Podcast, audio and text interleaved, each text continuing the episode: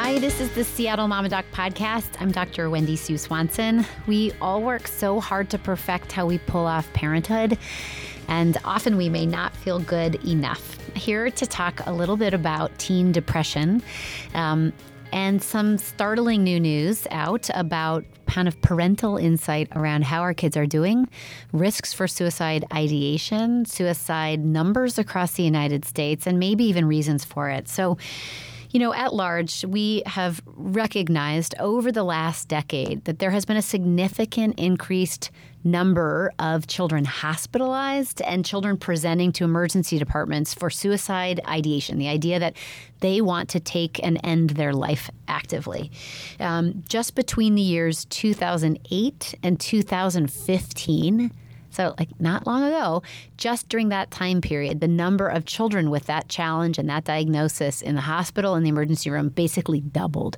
So, we're seeing across the country a significant change in teen mental well being. And we're certainly seeing a change in in understandings around um, children with severe depression and thoughts of ending their life.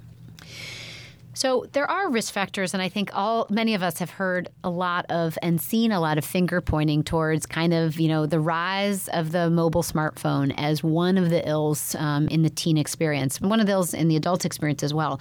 You know, in a report that was a clinical report that was published back in um, Pediatrics in the year 2016, there was one piece of data that really jumped out at me, which was you know if your child uses the internet more than five hours a day they do have an increased risk of depression and ultimately an increased risk of suicidality, both the idea of wanting to kill themselves and the idea of attempting it.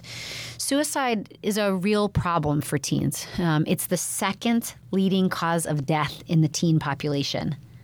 It's the second leading cause of death in the United States in the teen population. And um, that number is probably, you know, that's the number of children who die that way. But that number is probably underreported as many of these deaths are reported as accidents.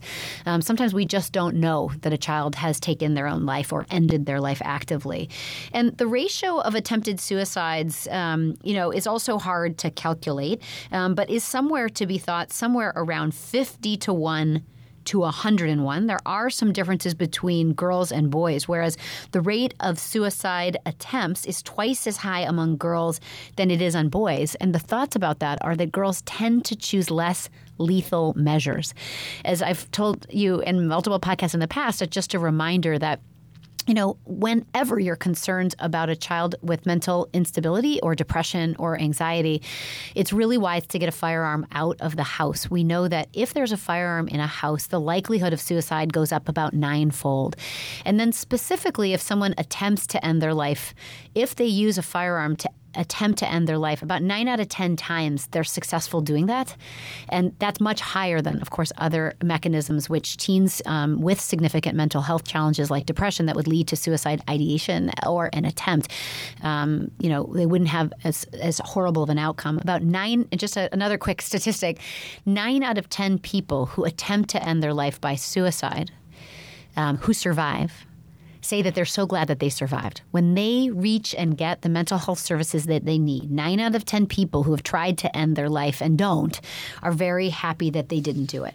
So I think, you know, we have a national challenge and a national problem right now with our teens, the second leading cause of death. And we certainly have um, to learn a little bit more. So, the startling news. So, First and foremost, two thirds of teens who have suicide ideation, thinking about ending their life or killing themselves, don't seek mental health services.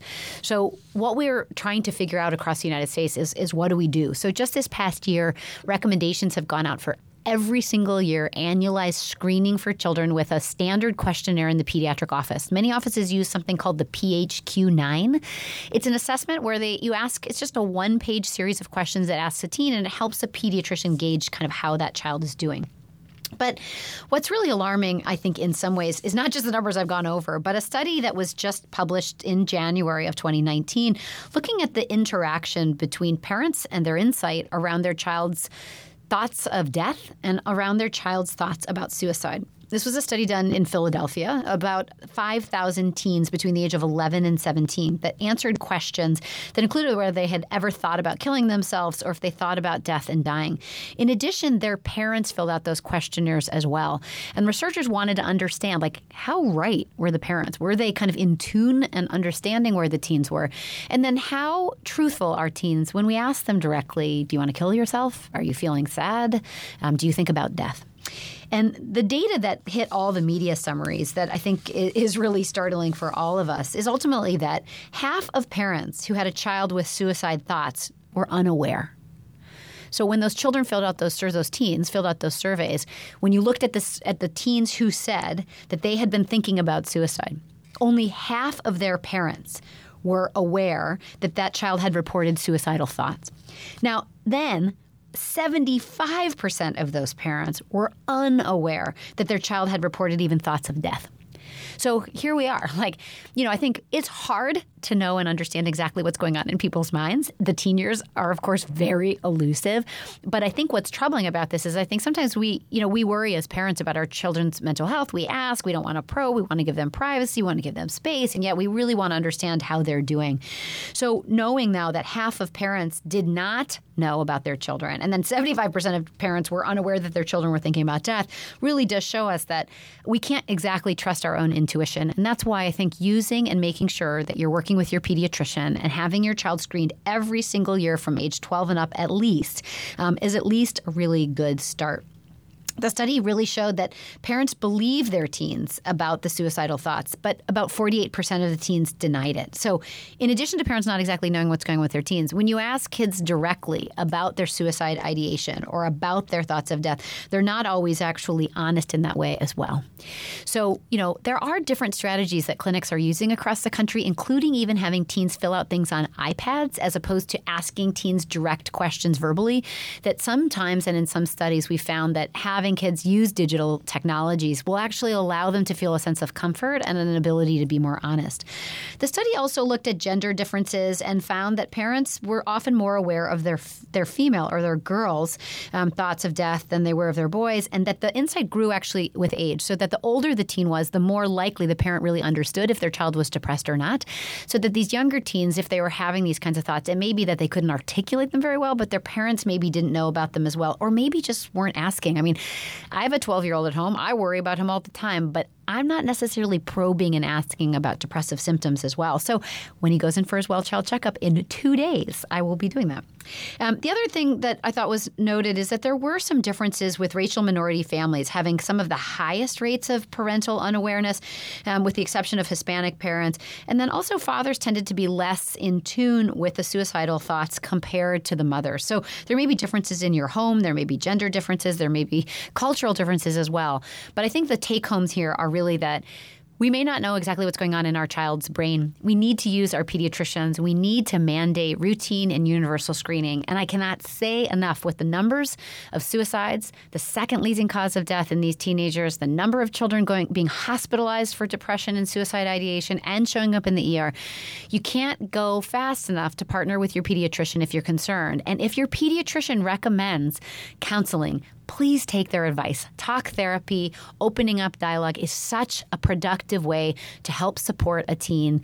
Um, don't shy away from that. The stigma around psychological support sometimes is really great, and I just deeply encourage you to be open to that.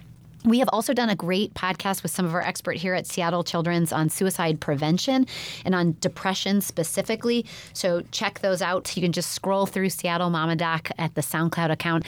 The great ideas about what do you do if your child is, um, if you're concerned that your child is suicidal. What do you do if your child or you're concerned that your child is depressed? But again, we may not all be that insightful about it as well. So using and partnering with people in, you know, grandmas, grandpas, teachers, coaches, and pediatricians questions. If anyone's concerned about your kid, go in and do some formal assessments. Okay, kind of a tough topic. And the reality is, parenting is a high stakes job. But the good news is, you've got this.